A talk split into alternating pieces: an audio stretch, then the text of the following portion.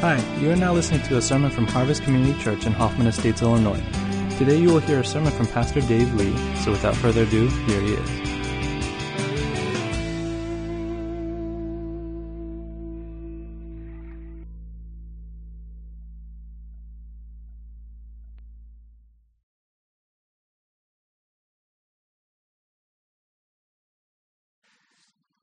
I was trying to think, how do I help people understand this? It would be like if you were an exceedingly beautiful person. You know, the kind of person who, who even people of the same gender are like, dang, that's not even just a sexual kind of, it's, it's like, you're like a work of art. Your face is, it's like, um, it should be in a museum. It's just so beautiful. Have you ever met someone like that? and if you are tempted to say, just look over here on visual aid for, I, I've met people who are just shockingly, I'm just like, wow. It must be so distracting to live with you because you just look at that face and like, wow, wow. Now imagine that that was your experience all your life. Everywhere you walked in, people would immediately go, oh my gosh, you, oh sorry. you're just so beautiful. I, and that's the first thing they see about you. That's how you're defined. That's how you know your status, your standing. It's the most distinguishing feature about you. And then suddenly, an epidemic strikes all of humanity and everyone but you goes blind. And suddenly this thing which distinguished you from the rest of humanity, which led the room, which the moment you walked in before you spoke a word, everyone said, that's the most beautiful person in the room. And suddenly that thing is nullified and you're left wondering, how do I know where I stand? How do I know how others see me now? On what basis do I determine my sense of worth, my sense of standing? How is my own image now to be determined when the reflection off the eyes of others is not available to me? When I can't measure in such a tangible way by the guests and the size. And everyone just walks past me and doesn't see the thing which I thought was the most important thing about me. See, when Jesus spoke and he preached this sermon, the people who really believed themselves to be closest to God were shocked and offended because he had just changed all the rules. This thing which gave them frame and status was taken away. He says, if that's not how it works, how do we figure this out now? Where do I stand? And that's exactly, that's precisely the effect Jesus intended to have in starting the sermon with this list of Beatitudes. before we can even continue, I have to establish one important question. Because the rest of this list and the rest of this sermon will only be appealing and compelling if you have a desire for the approval and blessing of God. You know, imagine that you were greatly in love with someone and someone you're not even interested say came up to you and said, "Listen, let me tell you how you could win my heart and get me to fall in love with you. And you're like, uh, I don't really care. You don't even have to finish. Not interested. No, no, let me tell you how you can get my heart, my love, my affection. And if you didn't have a desire for that affection, would you really pay attention and take notes to whatever else they were spewing? You would say, save it. This thing you're holding out as a promise is not interesting to me. I don't have an appetite for that which you promise. I really believe that the only people who are deeply moved and permanently changed by the Sermon on the Mount are those for whom the blessing and approval of God is a thing they seek and yearn for. And so the question I want to ask you is how important is God's joyful approval over you? How much does it matter to you that the God of the universe looks at you among all the seven billion other human beings and says, You belong to me. I approve of you. I'm so happy you are my child. How much does that motivate and drive the way that you live? How much does His approval frame when you feel happy and when you don't? And how much does the approval of God, when it's taken away, when there's disapproval, how much does that devastate you? Maybe another way to explore the question is who else's approval do you find yourself yearning more than God's? I know people who can be in good standing with God, but in poor standing with another human being, and the good standing with God brings no real comfort. Yeah, I know I'm good with God. I'm supposed to be. He's supposed to love everybody. But I don't know why my friends treat me this way. I don't know why my spouse can't be nicer to me. For us to make sense of the rest of this sermon, and in fact, for us to make sense of the Christian faith, the blessing and approval of God has to become something we yearn for because it's the greatest promise held out to us. The first three Beatitudes we can cluster together under the category these are people who depend on God or whose hearts are marked by humility. And I just want to unpack very quickly these first three for you because if you misunderstand them, you're going to really go in a very wrong direction in your pursuit of Jesus Christ. I want to look at this thing, blessed are the poor in spirit. And I know I'm halfway done with my time and I'm launching into my first point. When I say I'm going to go quickly, just trust me. Don't miss it looking at the clock, okay? Blessed are the poor in spirit, for theirs, and really that's an emphatic theirs, it means for only them is the kingdom of heaven. This is a very dividing statement, one that says there's two kinds of human beings those who are blessed in this way and inherit the kingdom of heaven, and those that don't. It's that simple. I've told you before, I've always been tempted to write a book called There's Two Kinds of People in the World. Because everybody has a way of finishing that sentence. Yeah, there's two kinds of people in the world. Well, Jesus says there's two kinds of people in the world those who are blessed by God and inherit the kingdom, and those who aren't and will live outside of that kingdom for eternity. Let me establish what poverty of spirit is not. It's not just somebody who's having a really bad time, who feels crushed and broken by the weight of suffering. It, in, can include that, but it's not just that. It's also not somebody who just says, ah, I just feel blah. A, a total absence of vitality or spiritual power. It's more than those things. The person who is poor in spirit, because think about it this way, poverty is not a state of mind, it's a state of being. When you're poor, you don't just feel poor, you are poor. Do you understand? And most of us have never been truly poor. But when you're truly poor, it's not just a humiliation or a bad feeling. It's the reality that, crud, I can't eat. I mean, I'm walking past the store, I see all this food in the window, and the only reason I can't eat it and you can is because you have some money in the bank and I don't. So I've got to stare at it and that, that reality is what makes poverty so hard. Not the feeling, not the humiliation, but the reality that I am poor. I am poor. And what Jesus says is, the poverty of spirit, the poor in spirit aren't just people who feel downtrodden, who feel low, who feel downcast, but understand at the most fundamental level, I am spiritually bankrupt. When I look in my soul for something that would commend me to God, that would entitle me to His favor, His blessing, that I can trade for His approval, I don't have anything. Now this is important because for most of us, I don't think that's how we look in the mirror. I don't think we look in the mirror and say, God, I need your approval. I crave it. What can I trade to get that approval? And he says, I did this. I have done that. I've said this. I've believed that. And we, we have this gathered pouch full of things which we believe commend us to God that say to him, I have a strong argument for why you should favor me.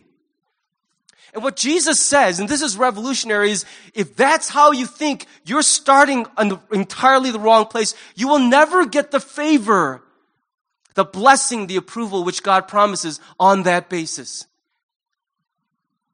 The very first thing you put in that pouch disqualifies you from that blessing. Because the only person who gets the approval of God is the person who comes with empty hands, who says, I wish I had something to trade for your approval, but in fact, alas, I find in my spirit there's nothing that says I deserve your favor, your acceptance of me. And that doesn't mean, oh, I'm worthless. Not at all. It has nothing to do with your worth. It has everything to do with your worth. It says, I don't have something in me to uh, uh, commend myself to you. And therefore, my only choice is to throw myself at your feet and say, I need your approval as a gift, an act of mercy. Not because I've done certain things that set me apart from my fellow man. The approval of God is less like the GPA a teacher gives you and more like the love a parent gives you. Right? It's not based on your performance. It's based on a parent's choice to either love you or not love you. And think about how helpless a child is in that regard. Because not every parent loves their kids. Can we just admit that? I wouldn't be doing so much counseling if every parent loved their kids so well. And I'll probably be counseling some of your kids in about 10 years. You see, we're supposed to love our kids, but it's our choice. It's a gift if we love our kids well. If we genuinely love them, not just feed them, clothe them, you know, basically are human zookeepers. If that's all we do, don't call that love. That's just animal husbandry. But to truly love another human being is a choice and it's a gift and it's entirely mine to give or to withhold. And the spiritually poor understand that when they step into the presence of God and yearn to find that He smiles on them, that He approves of them, that that is starting entirely on the basis of Him looking at my heart and finding that I've offered nothing in trade but open hands and a desperate, pleading heart. I need you to approve me, and I have nothing to offer in trade.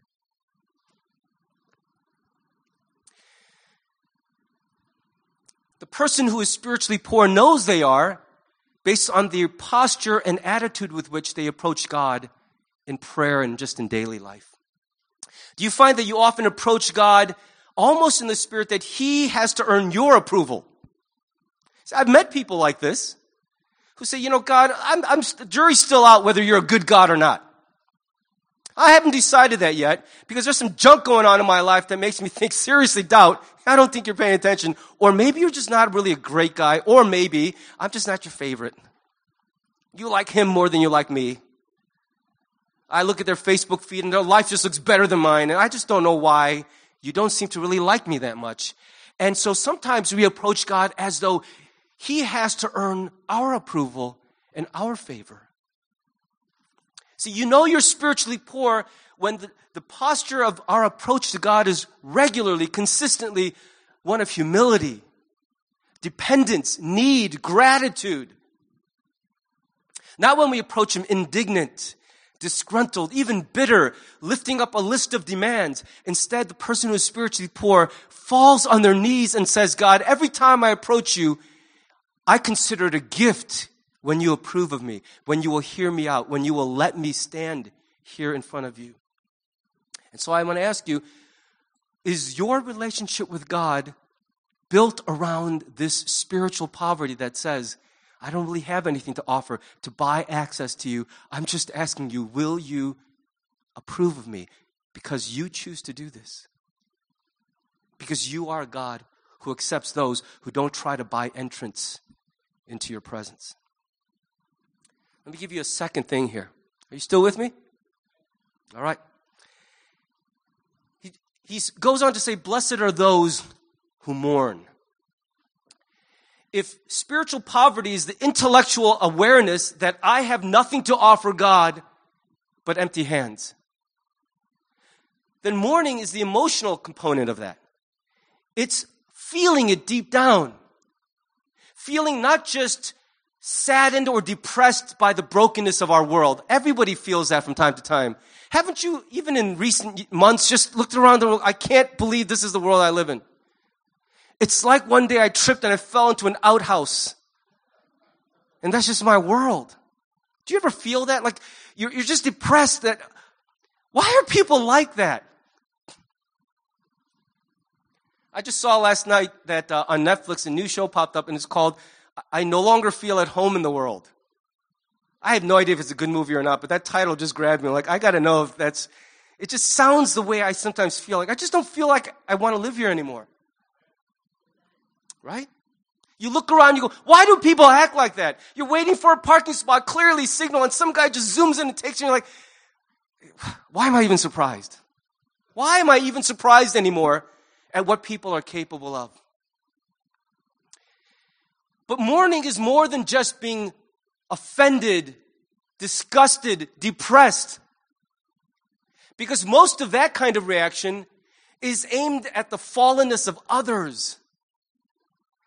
The kind of mourning which God blesses, He approves of, He draws near to, is not just disgruntlement with all the messed up people. It is that, but it is more. It is the person who looks at that and then also looks inside and grieves because they understand that everything messed up out there also lives in there. That I'm not complaining about a world others have broken. But I've broken that world quite a bit myself. And if you want to compare degrees, sure, you might make a good case in a court of law. That jerk broke it way more than me. But God says the person who his heart draws near to is not sitting there trying to rank which one of us is more messed up than the other, but can admit in humility, we're all messed up. That apart from the grace of God, that person is me. I remember coming across one of the most powerful examples of this, and it wasn't from a Christian, it was from a Jew. In 1961, during the Nuremberg war crime trials of the Nazi leadership, and in particular the, the, the war crimes trial of Adolf Eichmann, who sent many, many people to their deaths in concentration camps like Auschwitz. There was a man who took the witness stand. His name was Yehiel Denur. I probably am not saying that right. But he was one of the lead witnesses against Adolf Eichmann. And when he stepped into the courtroom, that was the first time he had seen Eichmann in the flesh in the 20 years since he survived two years in Auschwitz. And you can see it. Because this footage is available on YouTube. The, the Nuremberg trials were televised and recorded, and they're, they're out there. And as I watched it, you, you notice that Mr. Denur, throughout his testimony, keeps glancing over at Eichmann and then trying to answer the question of the judge. And as he talks, he starts to ramble. You could tell he's getting more and more distressed, more and more discombobulated. And finally, he stands up and he just keels over and faints. The guards come in, they help him up, and they escort him out of the courtroom, and his testimony was done. It was a big mystery what happened there. And Mike Wallace, God bless him, he's one of those guys who just couldn't leave an open question like that hanging in the air. And so he invited this man in to the 60 Minute Studios in 1983. And he interviewed him. And he played that clip of him falling down fainting. And he asked, Mr. Denur, I need to know, why did you faint that day? It was a weird thing. What made you? Was it fear? Was it horrid memories? Was it hatred? Chuck Colson happened to be watching that 60 Minutes interview live. And in his, in his book, Who Speaks for God, he records this interview and how Mr. Denur responded to Mike Wallace's question. Listen to what he writes. That's Eichmann. And this is him fainting, Mr. Denur. He says, What is it that made you faint? And look at this response. It blows me away. Was he overcome by hatred, fear, horrid memories? No, it was none of these. Rather, as Denur explained to Wallace, all at once he realized Eichmann was not the godlike army officer who had sent so many to their deaths. This Eichmann was an ordinary man. I was afraid about myself, he said. I saw that I am capable to do this. I am exactly like he. I'm going to admit to you. When I first read that, something deep in me recoiled. Said, Don't say that. That's going too far. It's absurd for a Jewish Auschwitz survivor to say at any level, me and Eichmann were the same. Certainly could not mean we've done the same things. But the reason he fainted is because he had turned Eichmann. And if you see pictures of Eichmann in his height as a Nazi officer, he looked exactly like, like central casting for the scary Nazi officer who orders people callously to their deaths without a second thought. He looked like that guy. I can see why you would think him fearsome, godlike, beyond human.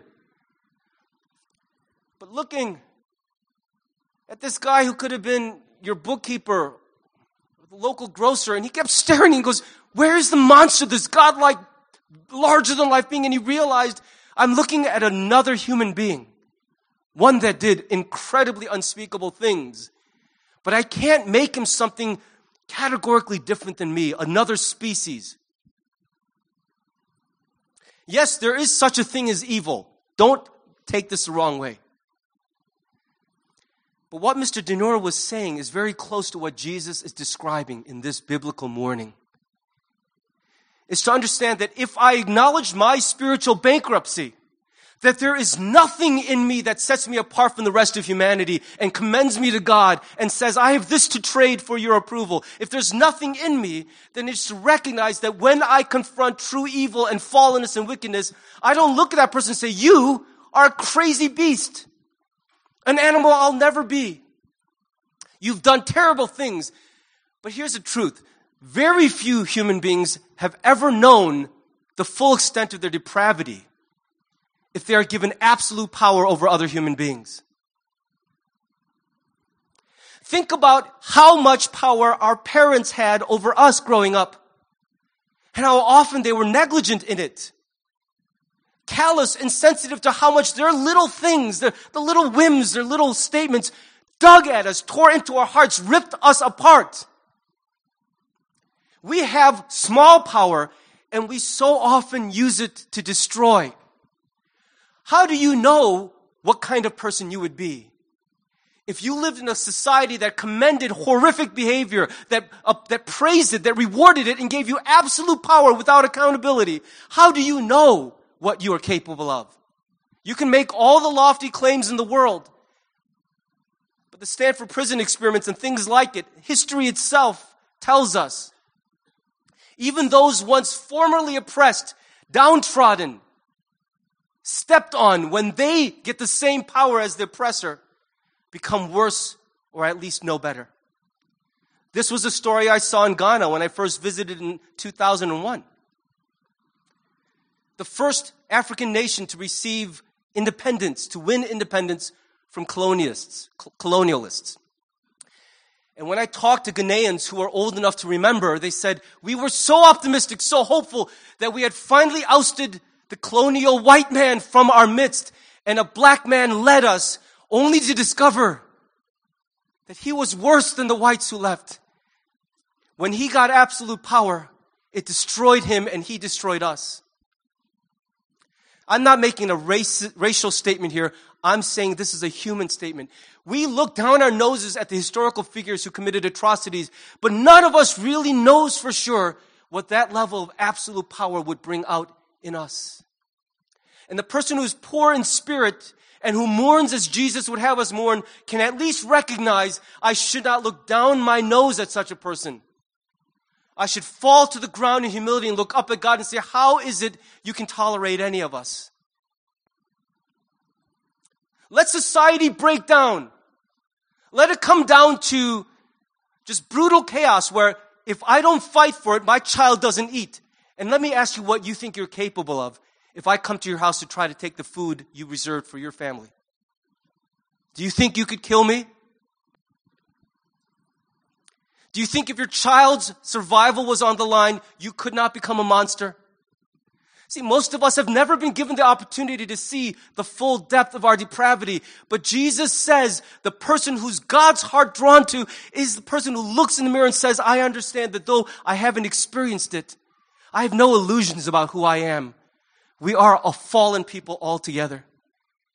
And altogether, we are at the mercy of God. And if He approves of us, it is a gift beyond imagining.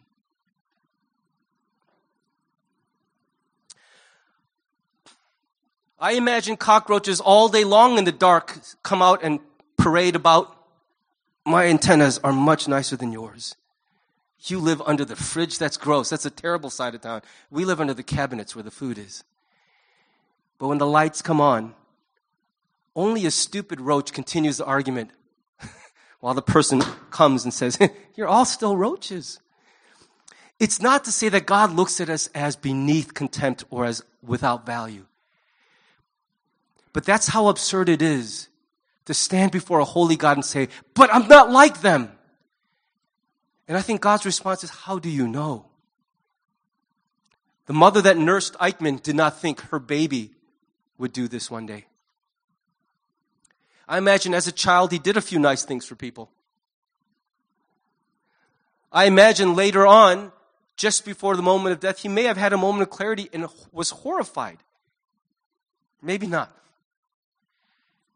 But the heart that God draws near to is one that says, I will not look down my nose at the depravity around me, but I will let that remind me of my own need for God. And I will mourn not just for what they've done, but what we have all done to the world which God has made. And I know that we mourn, we can know that we mourn properly when looking at the depravity and the fallenness of others, we're reminded what a gift God gave when He said, I forgive you.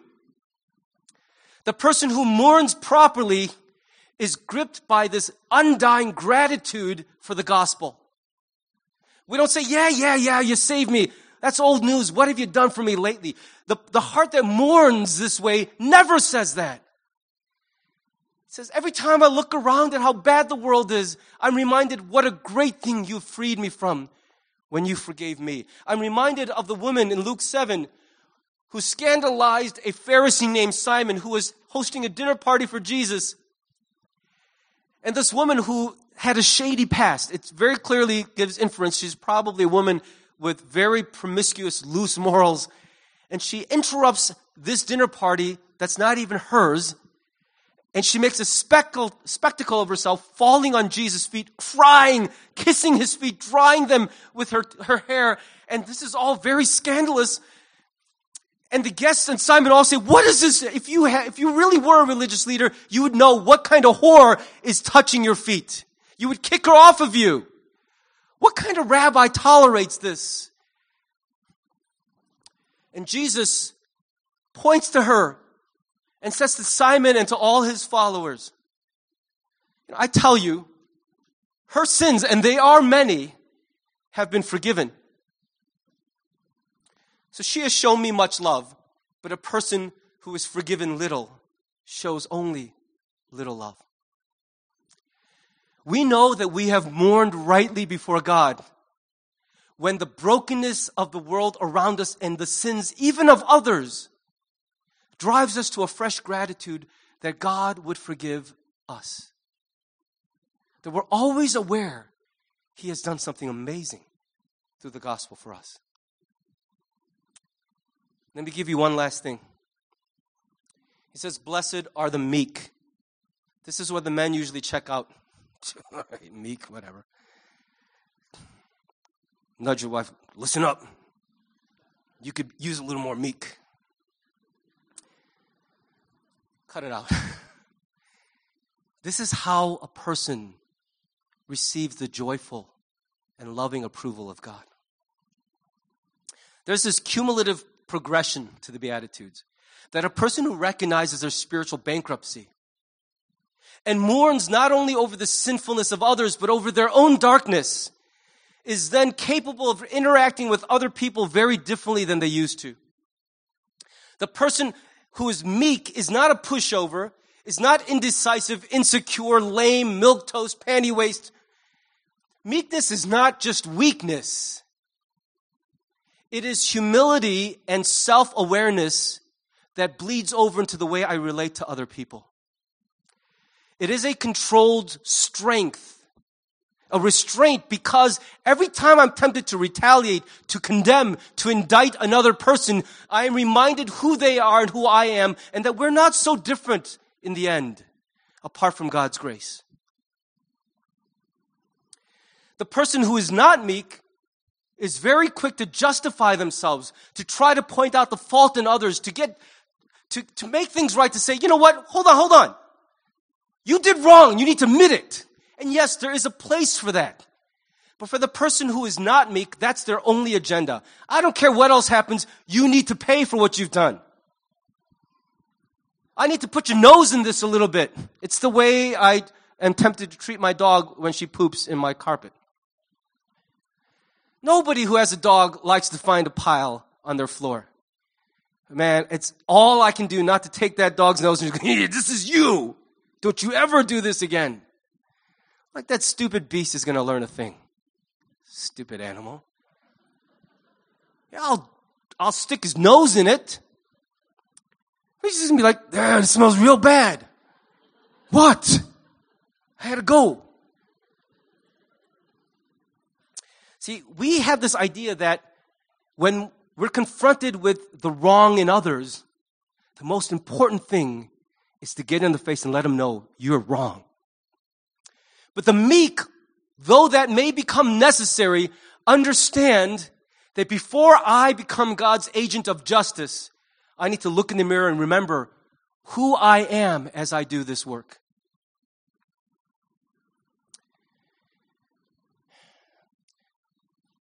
You'll know whether you're meek according to kingdom meekness by the way you respond to the faults of others. It's interesting that often when I prepare a sermon, God prepares me by messing with my life so that my own life becomes a living illustration of everything I want to say on Sunday. And yesterday was one of those Twilight Zone days where, where Jeannie and I were looking at each other like, are we getting punked? It's like we're on a reality show. Yesterday, our day was frequently messed up and jacked around by the failings of others. By a coach who doesn't know how to let people know, oh, I canceled practice. Would have been nice if you told us before we drove 40 minutes and rearranged all our evening plans to find out when our daughter texts us, it's, it's canceled. There's no one here. I'm supposed to go home. You know, it's frustrating. And then we ordered pizza for Elijah and his birthday guests because we were gone for dinner. And we ordered two pizzas, and the girl taking the order clearly didn't know what she was doing and ended up calling us back 30 minutes later and be like, oh, wait, uh, so like, you ordered pizza, right? What did you order again? Like, what? We give her the order again, and when we come home, the boys have eaten everything in the pantry, and we're like, what? Didn't, were three pizzas enough? And like, there was only two, and they were small. I saw the vein pop out in Jeannie's neck. Wait, wait, what? Yeah, they, they gave us two, and they weren't even the toppings we asked for. I, I, I hugged Jeannie and said, shh, shh. On the way home from that dinner outing, I knew I had a couple hours left of work. I stopped at McDonald's and I ordered a coffee, and the person goes, Oh, we don't have any brewed. Could you just pull up to bay number one and wait so we could make it fresh? And like a dummy, I'm just sitting there. 10 minutes goes by. Finally, I go, Wait, it cannot take 10 minutes to brew coffee. So I hit in reverse. I go back to the window. I look in, and the guy's just doing stuff. He's just, I'm like, Hey, is my coffee ready yet? And he goes, Oh my God. And I'm like, Nuh-uh. No. Lord, it's too much. Here's what I realized is in all three of those situations, my first thought was, can't anybody do their job anymore? What is wrong with everybody? I'm sick of incompetence. I wanted to make sure their managers knew, don't let this person stay here much longer if you like customers. Keep them hired only if you hate money. I mean, there's something in my heart, right, that just wants to be indignant and outraged and was as if God was saying, if this is how you respond to mere annoyance, how could you possibly represent a holy God in the face of real evil?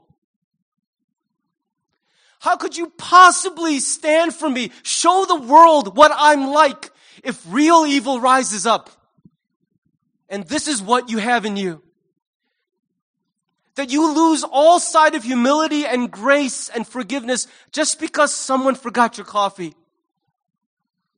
And in that moment, your only thought was retaliation and condemnation.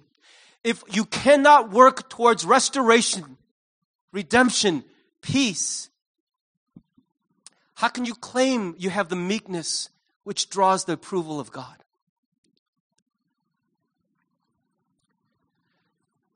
Let me end this way. The worst way to apply the Beatitudes will be to say, okay, this is the kind of person God blesses. Let me start trying to be all those things. That's not the intent of Jesus in preaching it. But what he said was, if you really take a sober minded, spirit led look at who you are and who I am, and invite me to do a work in your heart, I will change your heart. I will change your heart so that you have no illusions about who you are and how all this works. Don't try to act this way to get my blessing. Just throw yourself at my feet and say, God, I need to know I'm bankrupt in my heart. I need to know I can't give you this. Like, hey, Lord, at least I'm one of the good guys. At least I try. I won't even do that. God, help me not to hide behind that false illusion. Teach me not just to be saddened by the flaws of others, but to be deeply grieved at my own sinfulness and deeply thankful for forgiveness. And having done those things with you, when I'm in the, when I'm confronted with the failings of other people, make me meek, not ready to justify myself, but ready to work for justice, ready to heal and repair and redeem others and not just my own heart, my own dignity. God, give me that kind of spirit because what I want more than anything in the world is your joyful, loving approval. I want your blessing more than I want anything else. If we can say that, I think God will respond strongly in our direction. I want to invite you to just bow your heads. As the band comes back up, I want to invite you into prayer.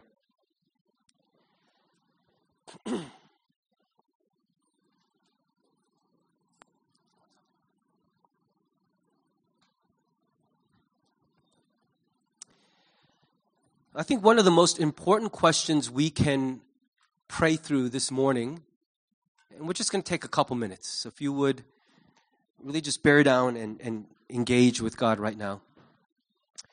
The word has gone out, but I think what, what, what happens now is actually the most important part of the sermon. Because now that I'm done talking, I really believe the Holy Spirit wants to say something to you very personally.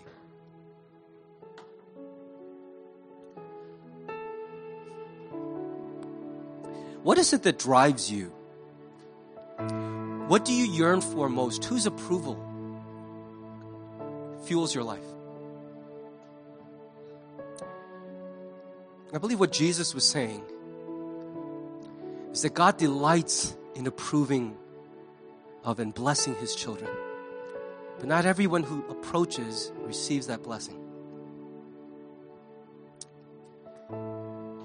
Do you want to be blessed by God more than you want anything else? if the answer is honestly no, that's where we start. Say, God, I don't know why I'm craving other things more. Bring me to a place where I want your blessing more than I want other blessings. So let's just begin there, and I'll, I'll stop talking. I'll invite the Lord to now speak to us as we listen.